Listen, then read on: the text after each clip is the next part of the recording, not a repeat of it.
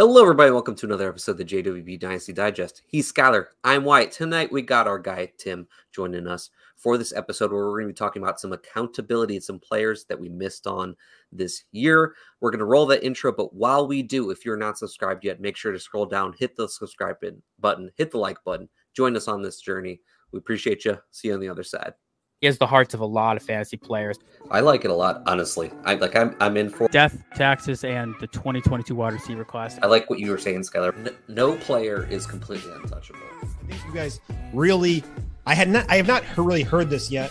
I listen to a lot of pods, and I have not heard this yet. Well done, gentlemen. I'm really impressed. What's going on? Accountability is the name of the game tonight. Schuyler and I have thought about some of the players that we've missed on the most. Now, you may be thinking there's some names here that like hey i've seen your takes. I know you missed on this player but i encourage you to go look through our clips catalog that you can find on our patreon for free. You will probably find us talking about some of those players we missed on. In fact we talked about james cook recently how we were kind of wrong on that a little bit. But we're going to be talking about these players. Tim is going to be giving us his perspective on these players I'm gonna get right into it, guys. Uh, the first one is one that like the entire team was in on Deshaun Watson going into the year. We were all thinking, yes, you know, this time he had with Cleveland the year prior, Rust was there. That helps explain what happened. But we've got a much bigger sample size of him in Houston being really good. You know, at least 20.7 points per game every year that he was in Houston. And like me personally, going into this offseason, I was looking at him top 10 dynasty QB. I was saying he's a second round startup pick. We were advising that. Uh, and then he went and scored basically the same points per game as he did in the year prior. In the six games in 2022 is 14.3 points. In six games this year, 14.5 points per game. Okay. Now, I think there's reason to look at like what he did, and like we could point to as the season was going on, things were starting to improve for him. But the fact of the matter is is that like he was not performing up to where we'd want. I think it's reasonable to believe that he uh, he may not get there again and his dynasty value has taken a massive hit because of this. So this is one just we think we all kind of missed on but where do we go from here with that Schuyler? Yeah well the first thing with Deshaun Watson is he's just he's just a hold for me. Like there's there's no if I have Deshaun Watson, I'm trying to get out of get get out of him, get rid of him. I'm throwing that completely out the window because the offers you're gonna get are gonna be two seconds. I think the best offer you're gonna get is like the 110 to the 112, which there's no way I'm trading a late first for a quarterback that we've seen be a top five guy. Now I know we're saying we got Deshaun Watson wrong. I wish we got to see more than what the six games from Deshaun Watson this year.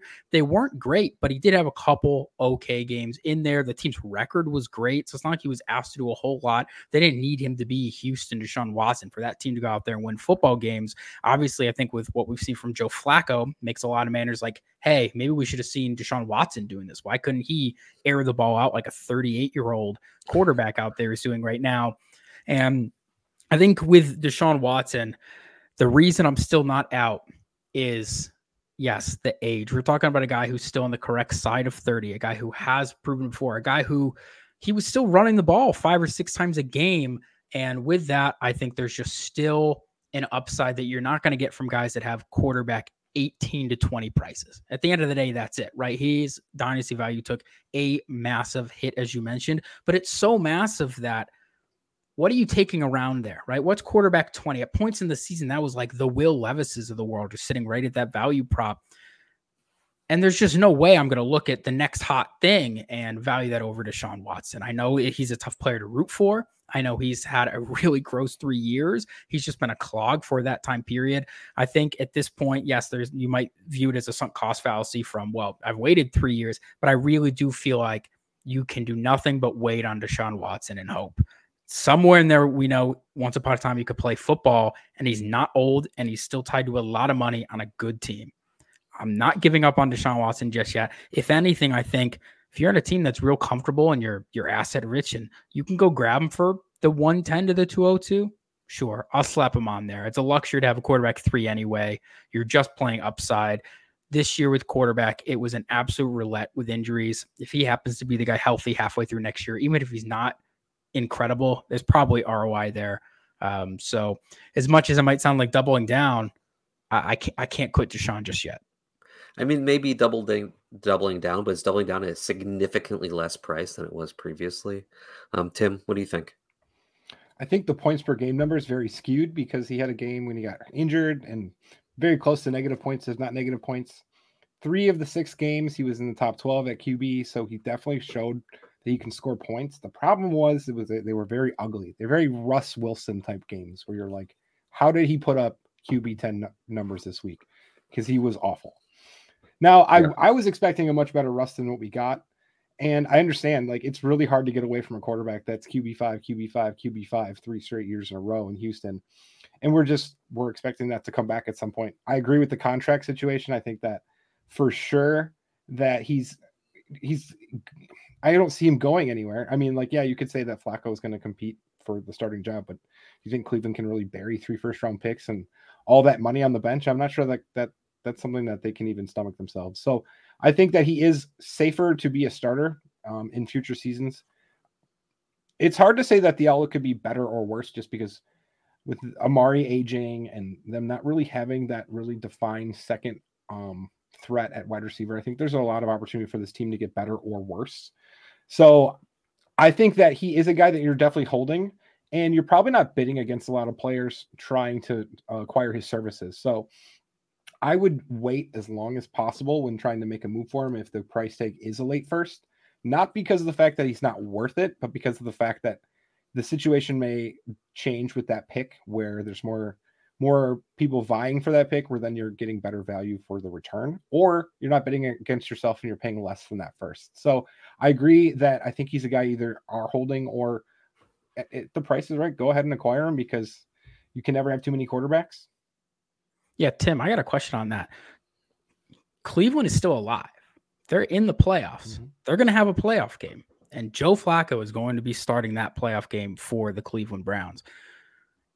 How do you feel about Deshaun Watson in two scenarios? Either one, Joe Flacco wins a playoff game, plays well, who knows how far they go, but the taste at the end of the season is Joe Flacco positive. Or he goes out there and it's a disaster and they flame out in their first playoff game because the the shoe finally falls for Joe Flacco. How do you think those two scenarios change or affect Deshaun Watson's value? And do you think it's worthwhile? You mentioned waiting. Do you think that those scenarios kind of play into waiting just as much, maybe as like that late first accruing a little bit of excitement value? Well, I think if we see if we see the team play well, especially on offense, where it's like the supporting cast around Flacco is like flourishing, then there could be a little bit more hope going into next season. Like, oh, they have found more weapons, things like that. That Chubb's coming back, and um, I'm forgetting his name, but the running back there right now that has found great success this year, Jerome Ford. Jerome Ford is a great second option, and they they have a chance at a really good offense next year. But also, even if Flacco plays well, there could be an opportunity where in the preseason next year he doesn't, and all that that good feeling goes away very quickly. So I think if they play well, then you have this kind of aura around the team that could be good for his, Deshaun Watson's value by itself. But I don't really see anything that like can really drive his value down. Yeah, if Flacco plays well, then like there's like pseudo opportunity for his value to go down. But like still, Flacco's then a whole year older. He has all summer uh, opportunity to, even if, if you were to come back to potentially, you know, get injured in the offseason or whatever. Because when you're 30, 38, 39, that's a true, true threat. Just working out causes a real big problem with your body. So I don't, I, I think if anything that it, it hurts Deshaun's value, it just helps you acquire him for cheaper.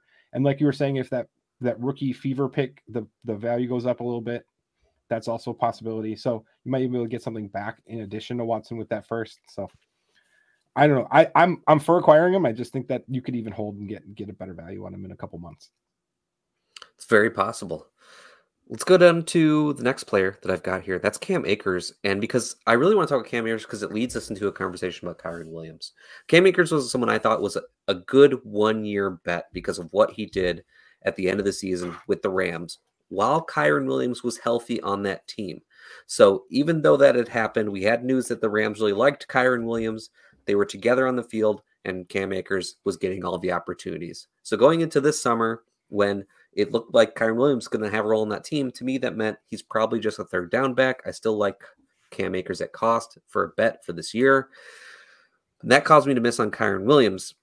Now the good thing is, once we got Kyren Williams in that role with the Rams early in the season, and it was very clear. Like it was literally the second game of the season. It was like this is Kyren Williams' job. There's no debate about it. The first game, Cam Akers was still involved a lot, and then the second game, they're like, nah, that was trash. We don't need any more of that. At least, like I know personally, I changed tune very quickly to being like, yeah, I think this is real. What he's going to do with with the Rams this year. Um, but I do think like this is something that the signs were there for Kyren Williams. You looking back to rookie year off season, there's reports about how much they like him, but he gets that injury in the very first kickoff of the very first game, and that apparently lingered for him with him all season long. They held him out of preseason this year. Like I think there was those signs all along. The good news is that you know, like I did switch. Uh, I think everybody you know nobody really had the confidence that Kyren Williams would go out and do anything close to this. Even the people who were confident in Kyren Williams didn't think like anything more than he might get me some bye week fill in stuff. But like, Tim, do, what do you think like we learn from Kyren Williams here, and how do we feel about him? I do like the part of the conversation that you brought up about how they held him out of preseason. That kind of that should tell us a lot that they don't even have to. They they weren't guessing. They weren't like, oh, we're gonna waver on this as well as how swiftly they were to move Akers and almost for nothing. So I Akers could just be a locker room problem that that, that caused you know created the opportunity for for Kyren, but I very much doubt that just based on the actions that the team took. Because how many how many times do you see a running back just not play at all? We saw Josh Jacobs play in the Hall of Fame game, and yes, Josh Jacobs was still what a top seven back that year, but he didn't even get out of not playing in the preseason. Yeah, Schuyler, what do we think about Kyren Williams, that situation, everything? I think it was really tough because there's a few things that go into this. I think early on in the process on Kyren's rookie year, we actually here at the team, spearheaded by you know Tyler's a, a Notre Dame fan, we actually liked Kyren Williams. We liked the way he played. We thought that he could end up translating well into certain roles within the NFL, but then the combine happened. And the problem with the combine is it was such a faceplant where we were like, this guy's toast. He's done. And then the NFL seemed to agree with us when he went essentially undrafted. The guy was a day three pick there. And it kind of, you know, a name that you could compare to this past year is a guy like Kenny McIntosh, who where his role, you know, back in college last year seemed well, this this could be useful in the NFL. A little bit of that Kyren game. He didn't run as mean. He wasn't necessarily as well rounded as Kyren Williams, but as another guy who, when he got to the combine, absolute face plan. He's small, he's short, he's slow, and then the draft capital wasn't there. And so it was that that really pushed me off Kyren Williams, a little bit of a sheep to the consensus. Okay, he, he's fallen off.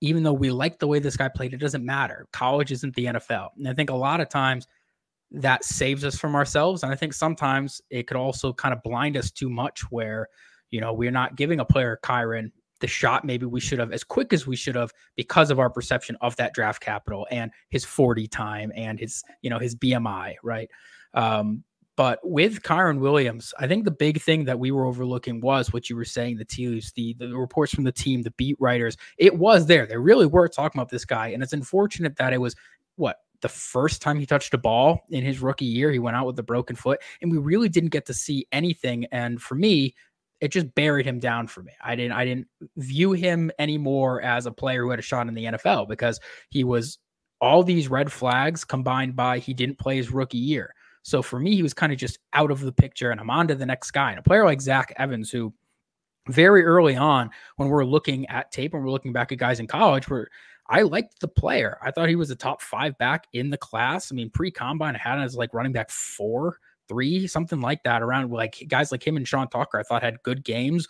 I thought Zach Evans played a little bit like Miles Sanders and how he'd have plays where you're like, this guy looks like a, a, class back. This is a good running back. And then the next play followed up, you'd be like, this guy shouldn't even be in the league. Right. So I thought he gave me a little bit of that where he showed the flashes, but it was inconsistent. And it was no one really seemed to go to back for him from his program, you know, kind of like I don't feel like Miles Sanders has quite got the backing throughout his career. And so I was unsure exactly what it was of Zach Evans. But when we fell into a locker room where I didn't believe in Cam Akers, right? I think that was the difference between you and I. Interesting enough, because we both didn't end up with enough Kyren Williams on our dynasty team. yeah. Yeah. Is you were into Cam Akers, and so that blind you like I don't need other guys. It's this is going to be Cam's show. The way he finished last year, the lack of depth behind him, it's just going to be Cam Akers. Why bother hedging around it. Whereas I felt I don't think Cam Akers is a barrier to entry. So why not take Zach Evans at the end of the third round? That's a free dart at a guy who could end up winning the entire job. And in this, we were blinded to exactly what Tim was saying. they were trying out. It was Ronnie Rivers battling against Zach Evans. Like these guys were fighting for their roster spot, not necessarily a cemented job. And everything was reported to us that this was pretty confidently Kyren as the next guy up. And I think maybe in a situation, a lesson from this one, I really don't believe in a player like Cam Akers, maybe take more stabs behind the guy, right? If there is legitimacy to Leonard Fournette leaving, maybe we shouldn't, you know, try to say, okay, well, it's uh I forgot the uh, the satellite back that had had a history, played for Washington for a while. That was in Jacksonville. It was like, okay, well, this guy's probably the one who's going to get a little bit. Of, he's the one. He, he was with uh, Alfred Morris when they had a, a, duo. I'm drawing a blank on the name at the moment. McKissic. Uh, well, no, it wasn't McKissic. No, it wasn't. Oh. McKissic. Um, I, I digress though. People, Thompson, people, Chris Thompson. Chris Thompson. That's Yeah, the yeah, one. that's and I'm it. thinking, well, if a guy is going to get some run behind when F- Fournette gets bounced, it's going to be Thompson.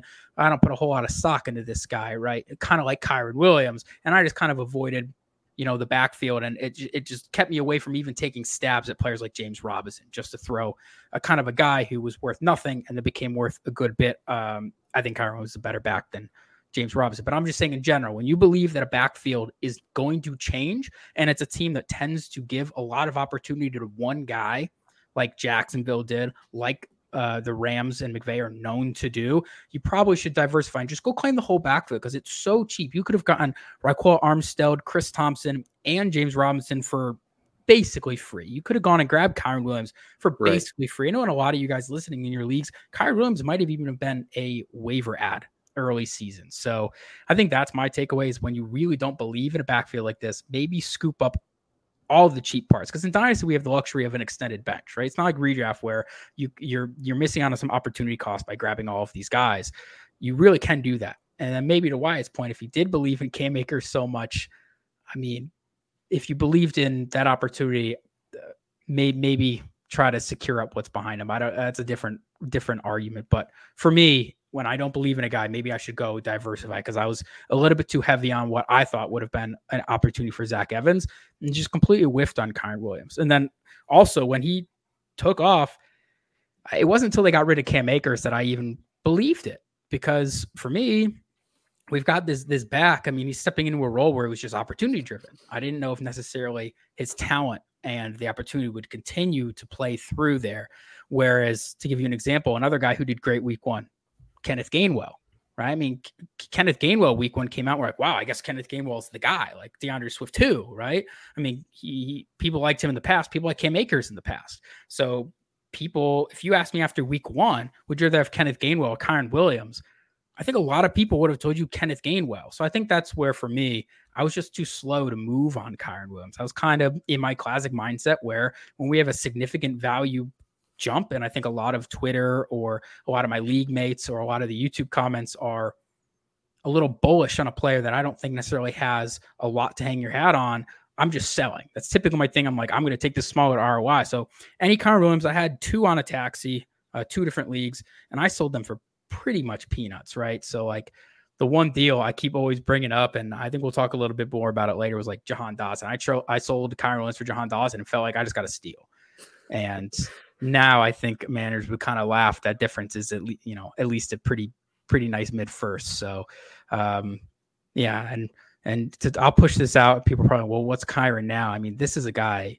He, he's in your top ten running backs for dynasty. I think he's very confident there. I think you could have him as high as six. Like it, it gets really murky after that kind of top five. And I think Kyren has proven himself. I think he's a talented player. And for now, I don't see any reason for them to go and back up that back backfield. It's not something they typically do unless they have to. They're not hesitant to do it when they need to, but they don't need to. And he's played really well. Uh, and I think he's deserved the role. He's really well rounded. He runs really hard. Um, that picture with him with Steven Jackson is pretty awesome this past Mhm. week. Yeah, I've I've kind of turned turned in on Kyren Williams, and I feel pretty confident moving forward, at least for another season. You're getting the back you think you have. Tim, quickly, do you want to give like your little future look at Kyren Williams? Yeah, I I think that as most running backs nowadays, you should really be treating them treating them like year to year. And as Schuyler said, I think he's solidified in his role for at least a year. You get to kind of lean into the scoring if you do have him, and if it ends up kind of burning out, you really didn't pay that much to get him if you've gotten him at the right time. And something else too, just kind of going back real quick about how maybe things that we learned. I've always been the guy that like doesn't care what a running back runs in the 40. I understand that it helps your er, your upside. And I always thought Kyren was going to be more of a satellite back, but he's really proven that he can be a good runner inside. And I think that that's just as valuable to prove that you can be a guy that can be a running back on early downs. And you don't necessarily need speed to do that. So, like going back to, to Kyren, I think he's proven to be really a bell cow back that can handle interior carries and actually get gain yardage off of them, as well as like kind of push the pile a little bit because he runs so hard that I just think it proves valuable because once again, like you said, the Rams are going to try to lean on one guy, and this is going to be the guy until like either he flames out or he he gets injured sure. again, unfortunately. Yeah, and you know, while Kyren obviously doesn't have that top end speed, I think that was maybe even evident in college. He is a player I think we can say with confidence that like he plays at a different speed on the field than he does when he's testing. Like there are those just those players like that who just test worse than they play on the field. I think Kyren is one of those players. Um, but Schuyler, let's move on to a couple of the things you wanted to bring up today. Yeah, well, it's just the transition, right? When when should you move on a player like yeah. player like this? Because there were managers after week one or week two who were all in on Kyren Williams, like, oh, I'm setting my first round pick for him, and I I'm putting my hands up like this is this is a little little crazy. I mean, but those same manner there are managers out there after week one. I'm setting a first for Puka Nacua, and it's like he's a day three wide receiver. I mean, crazy to get 17 targets or whatever it was week one, but my first round pick that's quite the jump. And those manners are really paying out now. I mean, especially because he probably helped you make that first really late because a lot of managers who did well this year had Puka Nacua on their roster. He really, really helped you. And I think he solidified himself right around that top 10 conversation. I think he's right around there where people are going to have Marvin Harrison Jr. I think he's right around where people have Chris Olave, Devonta Smith, Jalen Waddle. I think he's right in that little group of wide receivers. And I think rightfully so. And if you moved early, you got the advantage. Typically speaking, I just don't love moving early because more often than not, you are wrong, right? I mean, the first game we saw of De'Von Achane 50 points. I'm like, there's no way I'm moving the farm for De'Von Achane. You know, in one league, I sold him for Travis Kelce. I felt pretty good about that. And it's looking going into next year, that is a clear value loss. And Travis Kelce did, wasn't even a difference maker from that point on. Uh, you know, if anything, he hurt you some weeks. So I guess my my my question here, and maybe I'll throw it to Tim. When do you feel comfortable moving or changing your perspective on guys like De'Von Achane and Puka Nacua and Kyren Williams, other names that are out there. Brock Purdy, we notorious in the channel were very slow to move. It wasn't even until he se- secured that job and came out and played good like week one, where I was like, okay, yeah, i will send. I think he's worth more than a first. I think he, he's in that conversation because even in the offseason, we were saying, well, second round pick is a fair gamble. Oh, gamble. I mean, right now you'd be looking at that like it was a steal. Brock Purdy's going to be a quarterback for a while. So yeah, I just want to throw out to you, Tim. When do you feel comfortable moving? Should you manners be more aggressive, or do you think that these are a, a little bit of misleading cases? I think it comes. There's a lot of that that can be unpacked from this conversation because I'm one that I really don't like to go early because, like you said, there's a lot of times that you can be wrong, as well as that we can look back so many times of players that have had good, maybe five, six week stretches and then never reached those levels ever again. So I'd almost rather be the one that overpays a little bit later. Now, I truly believe that Puka is the real deal. And I always liked Purdy, but I thought he was kind of a turnover machine the last couple years in college, stuff like that. And then really the idea about what he was worth was what was going to happen with Lance. Was the team really going to commit to Lance for one more season to be like, we gave it the whole college try? And then you really, I don't want to say lose a lot of value with Purdy, but we don't have anything solidified with Purdy going into this season if let's say Lance got all of last season to prove it. So it would be kind of where you're kind of still on that that teeter totter either way. So by Purdy kind of proving himself, I've I've been I've gone on record already kind of talking about this year's draft class, and I think in terms of what we're talking about for risk as well as point production, I think that Purdy's worth like the 103. Not saying you have to pay the 103 in terms of value, but I would take Purdy over most of the quarterbacks in this class. And I'm even talking about like trading Caleb upside for it. Not saying I would once again trade like the 101 or 102 for Purdy, but I feel a lot safer putting a quarterback in at, at my either my second quarterback position or even my first quarterback position in Purdy than risking what I'm getting from Caleb. So I think there's it's really a, a risk question as well as like how many times are you hitting on your fourth round picks? Like Tank Dell maybe was pro- could have been by ADP a fourth round pick or late third. We're talking Puka most of the other players missed. And I understand that most of the other players didn't break out, but also what what is this in terms of window of scoring that we see from these players most of the time where it kind of like disappears? Like we could talk Romeo Doubs the year prior, where he's had good games, but would you even feel comfortable him being a top two or top three wide receiver on that team right now? I think there could be arguments that Wicks, Reed, Watson, maybe even Heath, depending on what next year looks like, that we don't know if that role solidified. yards. So a lot of times, like yeah, Bo you're, you're, you're better cashing out in, in certain situations you are buying in.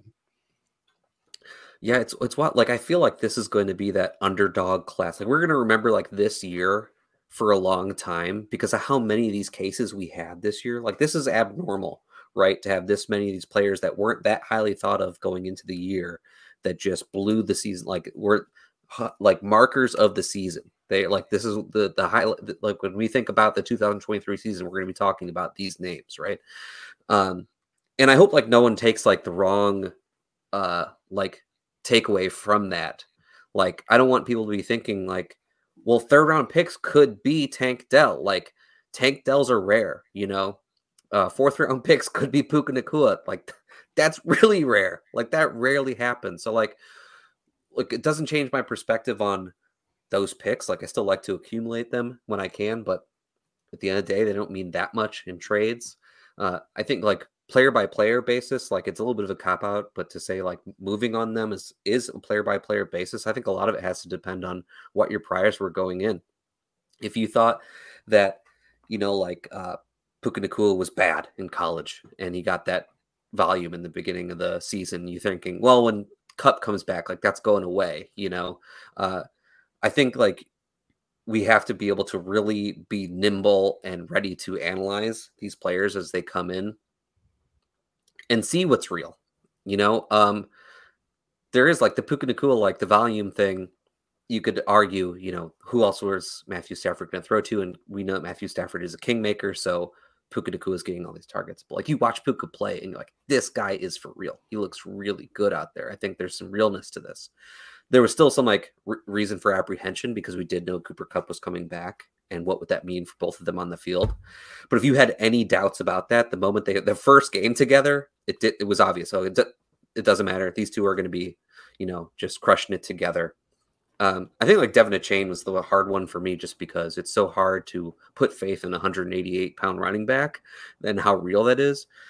I do think that like everyone, if you haven't already, start to like adjust a little bit to this new NFL and how younger offensive minded head coaches are getting better and more used to using these types of players the way that they could be optimized in the NFL. Same way that like wide receivers started to get smaller and we continue to see success with them. I think we're starting to see a little bit with, running backs too. Uh, that's still a little bit of a, a, hard thing to grasp, I think, for me. But after a couple games of watching De'Von Achane out there, uh, it was another one where it's like you just watch him play and like, guy, man, this guy's dynamic. He may only get 12 to 15 touches a game, but it may not matter on that because he's like scoring 20 points per game on that many touches. So yeah, I, I do think it's something where uh, when when big when unheralded players or players do way better than they think you think they were going to, you really got to dig deep and look at it and think like, does this look real? Does this not look real? What what am I reading? Talk to the people you trust who are watching the film. You know, listen to the people you trust. What do they think about it? It's it's yeah. tough, but yeah. Yeah, Tim, I, I, I posed this question a while a little bit ago, and I I want to throw it your way. Where do you think that this is just like a trend, like a fad, or do you think the NFL is legitimately shifting? We have a year where I'll I'll take Kyren Williams out of it because the speed isn't quite there, even though his BMI is like a twenty eight point six or whatever. Um, where we had De'Von Achane breakout, sub twenty eight BMI. The same year, James Cook, top ten running back, sub 28 BMI. We've got players. Tutu Atwell started the year strong. Of course, I didn't quite believe as the same as the player. He's playing a lot of the majority of his snaps out of the slot where Cooper Kupp was going to come back. But I digress. We had players then Tank Dell. We've got the whole wide receiver class. Last year, you know, your Chris Olave is coming in a little smaller. You've got um, Zay Flowers smaller. We like these smaller wide receivers. Um, these smaller running backs. Speed is killing in the league. Do you think the league is changing towards these players? Maybe we now need to change the way we think about these players where it doesn't matter if they're sub 28 BMI. Are they going to a system where speed is going to excel? Do you think the league's changed or do you think that these are just outlier players? I think it's a little both because personally, and I've taken this stance uh, over the last probably 18 months, but the perfect guy I can use as an illustration for this is Jordan Addison. I think Jordan Addison type wide receivers are the future of the league. Guy that could fall into that as well is Olave because I don't think um, tall, big wide receivers that can't bend have the same advantage that they did five, six years ago. I, I think was thinking about this yesterday. I think the NFL kind of evolves in like a seven year window where you basically player comes in, has impact on the league, league has to change, and then the whole paradigm shifts again. So you, can even see it with quarterbacks and things of that nature, where basically a quarterback comes in, resets how defenses need to play. Those defenses shift, change. Then another quarterback comes in, um, shifts the paradigm, like Cam Newton. Cam Newton is an amazing player, was an amazing player, one of the best to ever like be able to watch play. But would you think he'd have the same success in today's league? He might rush as well, but the windows are tighter a lot of the time. I don't know if it would be the same NFL for him. So for me, I think that there is an evolution, but I don't think you can do it on a, a mass scale. I think when you're talking about running backs that are that small, yes, you want you want that opportunity to have a slashing running back. One of the reasons why I was kind of off on Achane was not all all that he was because he was small, but because I didn't think he could run inside. But they have him running inside, but he's also running in, in an offense where he's not touched for the first five to seven yards on the plays he makes big plays. So he's really not running inside because no one's no one's contacting him. So I think the system really matters on that on that uh, conversation as to where they fall or where they fit. But I know the NFL is getting smaller because they are getting faster. But then if we want to talk, let's say just real quick, James Cook. James Cook has Josh Allen next to him. James Cook is always going to have better looks than most other running backs in the league. What James Cook has proven this year is that he's been a lot more successful in the passing game, creating more yardage after he catches the ball, which is something he didn't do both in college and in the first few years of his career in the NFL just because he he didn't seem to have any contact balance to stay up. And so a lot of defenses didn't respect his ability to even catch the football because they would let him catch it and just knock him over. So I think he's improved in that area. Um, and I think more or less that's a case by case or even like the anomaly to the question than it is really the answer. Uh, Schuyler here. This last one. What do we got?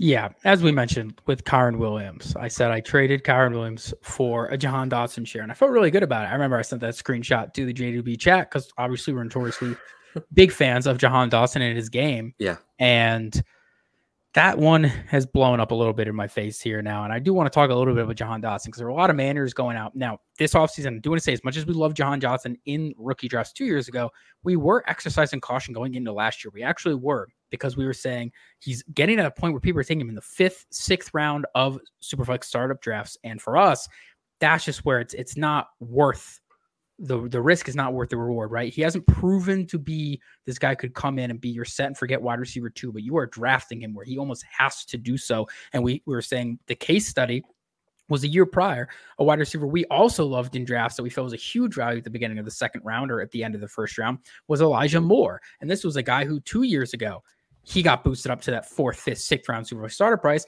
And then he really, really hurt a lot of managers coming out of their drafts. So we, luckily for you guys, as much as you know, we love Jahan Dotson, we were telling you to pump the brakes on that cost because of Elijah Moore. But now I'm looking two years into the league with Jahan Dotson, where he's wide receiver 55 in the year right now a year where Elijah Moore is wide receiver 52. And then last year on his rookie year, where he really showed up for us, he was wide receiver 50. And Elijah Moore on the rookie year, where we fell in love with him, was wide receiver 48. So it's crazy how two guys that we had a lot of similarities in their games coming in, which is why we like both these players, are putting up relatively similar numbers. And it's kind of scary. Jahan Dotson's only had over 20% of the team's targets three times this year. He had over 20% in each of Washington's final five games, the five games he played in to finish last year. So that is the big part that has me concerned here, right? We know he's, we thought he was a good route runner. We knew there was touchdown upside here. He had 11.5% touchdown rate last year. Of course, it was going to come down. He's at a 1.9% touchdown rate this year, which is pitifully low. And the team is averaging the exact amount of passing touchdowns last year as this year. So it's not like that number overall has changed on the team. I guess I'll push this to Tim because I know you've watched a lot of Washington, just being a guy who was in on Sam Howell in the past, is like guys like McLaurin. You like Jahan Dotson on tape just like us. Uh, you you're a fan of Brian Robinson. I know you you've watched a lot of Washington. Is it just Washington with Jahan Dotson, or if we learn now Jahan Dotson is a wide receiver who might have points in his career where he spikes as a wide receiver three, but he's not the type of guy you should ever invest meaningful assets in because at the end of the day, he doesn't have the elite traits that those undersized guys like Jordan Addison has. I think I'd be buying Dotson, to be honest with you. I understand what you're saying in comparison to Elijah Moore, who was I was even higher on Elijah Moore than I was Dotson. I thought Dotson would be a nice wide receiver two or wide receiver three on a team. But what we've seen from Dotson, I understand we're talking touchdown percentage, but we, we what we what we have seen from Dotson when he's been on is that he is a touchdown scorer, and it's very rare for a lot for many wide receivers to be able to to have that label. And so I think with him having the ability to really have that nose for the end zone, I, I believe that this is just kind of a, a, weird fluky year with the quarterback situation for how many times that Sam Howell has played well that he, basically Terry McLaurin has disappeared as well at the same time. So I think that even bringing in like a Brissett would would be more beneficial to like the overall health of the wide receiver performances. So I think it's only it's only going to be nose up for these guys if they end up moving on from Howell but I also think that there's growth within Howell's game as well. So I think that Dotson for me, if it's anything that's not considered significant draft capital, because once again, we're talking about third and fourth round picks, right? Before that, that paradigm's going to shift so bad in the direction that these these picks are going to be so overvalued. I would be hunting out trades or moves to to try to go get guys like Dotson because Dotson may un- end up always being at best a wide receiver three, but he's a wide receiver three with wide receiver high wide receiver two volume or uh, val- value on a week to week basis where he can put up those points because he can score multiple touchdowns. So for me, I, am taking the risk of moving the guys that are going to be in the third and fourth round not hitting versus a guy that I've already seen do it. And we've also seen that in the year that he has suffered compared to what our expectations were, most of the other players in that offense has too. Like you're, uh, I forget if it was Schuyler or if it was Jake that said this. That basically Sam Howell is what top ten in the league in, in fantasy points, but like he doesn't have like top twenty four wide receivers. Like how does that work? Yeah, I was throwing that out there. He doesn't have. He didn't have a top 18 tight end. He didn't have a top 24 wide receiver. yeah, he didn't even have a top 12 running back. Like it, it, it's crazy how we got no value. We got and we got like an eight week stretch of Brian Robinson in the middle of the season and nothing else, nothing beyond spike weeks from anyone else on that offense, despite Sam Howell 14 weeks through the season being like the quarterback like six or whatever he was at that point. It, it, blew my mind how Washington was operating. It was the most meaningless stats in all of fantasy football. It blew my mind and it was the most aggravating thing ever. And I think that's where I'm kind of with you, Tim, where I don't have exact numbers for you guys yet. We're hopefully by the time March rolls around, we're going to have very specifics of where we value all of these players versus upcoming draft picks. We're going to have sheets. We're going to have a bunch of stuff for that. If you want to join our Discord, it's free down there. We're going to have tons of conversations. Mock drafts are going to be going all the time. We'll have very concrete valuations of these players versus upcoming draft class. But right now, any back half second and beyond, I would probably rather have Jahan Dotson because I believe in the player. For us, he was a late first course in a class without quarterback. So take that what you will, maybe an early second type actual value at his draft time. His situation's bad. I don't know if it necessarily gets better. So the only air of caution I have with Jahan Dotson, you shouldn't be acquiring him on a team where you're saying he's now my wide receiver four. I need him to be my wide receiver four. And that was my problem I had with people last year when he crept in that sixth round. He had to be your wide receiver two, or your wide receiver three. And if you had him on a team where he had to be your wide receiver two, wide receiver three, you had a terrible season. You banked on a player who did not help you. And I think Jahan Dotson could have another year where he just does not help you. But similar to how, and I have a little bit more hope for Jahan maybe than Elijah, just because we are a year further in Elijah's career. But even Elijah Moore to an extent, if we're on that late second, early third, which I think gets done at points of this offseason, depending on your league and your league mates and how excited they get for this rookie class, they're players I just like to have on the end of my bench. When it's not a guy I'm going to depend on, it's not a guy I need to score me points. They are players that I love to stash. It's it's tough to it's it hurts me to call Jahan Dotson a stash but whenever you can invest in Jahan Dotson or Elijah Moore is even cheaper, as a stash, a guy to sit down there at the end of the bench. If you have the luxury of having a deeper bench in your dynasty league, I'm still in on Jahan Dotson. I still like the player. I still think he's got the ability to score touchdowns and not a lot of wide receivers have. And um, I'm, I'm not out yet. So I agree with you, Tim. I, I just want to phrase the question to see if you would go a different way with it on Jahan Dotson to open the conversation. Um, but but that is where I stand. It's not a guy that I would invest in with the intention of counting on him because there's other players I do invest in where I'm counting on them.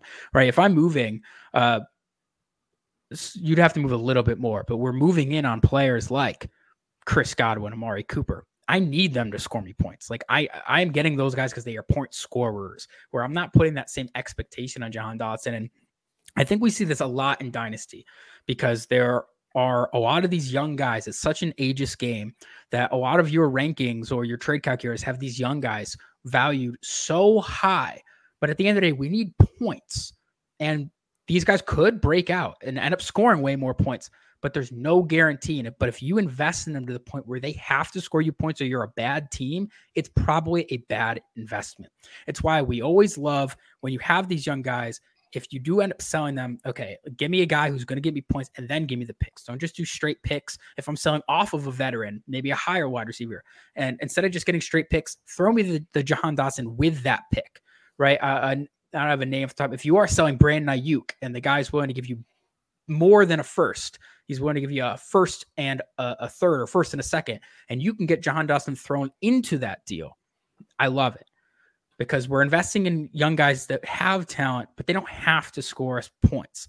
And I, I just see that a lot where people show me their their their startups or you know their teams going into season, their young teams, their rebuilding teams, and there's a lot of these young guys, and I'm like, I love it but there isn't a guarantee that this team's to be good because you are depending on these guys. Even a player we love, like a Garrett Wilson, there was no guarantee the guy was going to get you those points you needed. And if you were moving off of last year, you know, top, top wide receiver, um, you know, like going in for, for on his rookie year, if that time you're moving off of Davante Adams, I would have loved to have grabbed the pick to get the Garrett Wilson and and a pick or and a veteran right? It's not just going in and demanding that these young guys come in and give you points because there just isn't that guarantee. Obviously, I think Garrett Wilson is a, he's a higher tier, but I'm just I'm still saying just in general with these young players that aren't in set situations that don't have the sample size. I, I just I just want some points with it because your your team was bad. If you if you invested in Jahan Dotson in the sixth round this year, your team stunk. If you invested in Elijah Moore in the sixth round of your startup two years ago, your team stunk. So I just want to air that caution. A player people might love this year. Uh, he's probably worth a little bit more, but he might be in that conversation like a Zay Flowers, right? You shouldn't be going out and buying Zay Flowers where it's like, well, he's my wide receiver two. My team's great. If you have to have wide receiver two production from Zay Flowers to be a good team next year, you're in a really scary spot. I would try to find other ways to kind of hedge against that and find other value, whether it's bringing in veterans on the cheap that can potentially be there if Zay Flowers doesn't come in and is a wide receiver two next year, that could work. If it could be potentially selling Zay Flowers, unfortunately, at a high point, a high price in the offseason and bringing in another young guy you believe in, but then adding a veteran or another pick just to just to hedge against it, I think that also works. Yeah, you know, I I'm more in on Jahan Dotson than not. Um, you look at what changed for him last year, it's basically a different QB and a new offensive coordinator. Is that what made this happen? I, I don't know. Like I, that's where that's where my mind goes, just because that's that's the difference between last year and this year. Now we've got a QB who, you know, I think spreads the ball around a lot, and then an offensive coordinator who has his system, and yeah, and with Eric Bieniemy, you know, he has his system, and it sounds like he might stick around even if Ron Rivera doesn't. So like there's some concern there that maybe Jahan Dotson isn't quite gonna have a role that we like in Eric Bieniemy's offense. I don't know. But like I do just look back at the scouting profile we did on him. Really like that. Really like what he was able to show as a rookie, even while battling through some injuries. So yes, I'm more out or more in than out. I agree with the valuations you guys were throwing out there. But that's gonna wrap things up for us. You can follow all of us on Twitter. Schuyler's at the FF Buffalo. I'm at YP underscore FF. Tim's at Nubs, double N, double B. JWB is at JWB underscore FF. You can find all of us in the pin tweet on there as well as well as all of our content. And you can also find it at jwbfantasyfootball.com. As I said in the beginning of the show, if you have not liked and subscribed yet, please do so. It'd mean the world to us to help us to continue to grow and do bigger and better things for all of you out there. In the description of this video, you will find a few things that we've already mentioned in the show. The free Discord. You'll find the Patreon for all of our cool bonus content and that free clips catalog if you ever want to see what we have had to say about anyone, basically, in the league. And lastly, if you're not on underdog yet and you want to be and draft mm. some under these underdog tournaments, you can sign up with code JWB for a first time deposit match up to $100. I appreciate all of you. We'll see you next time.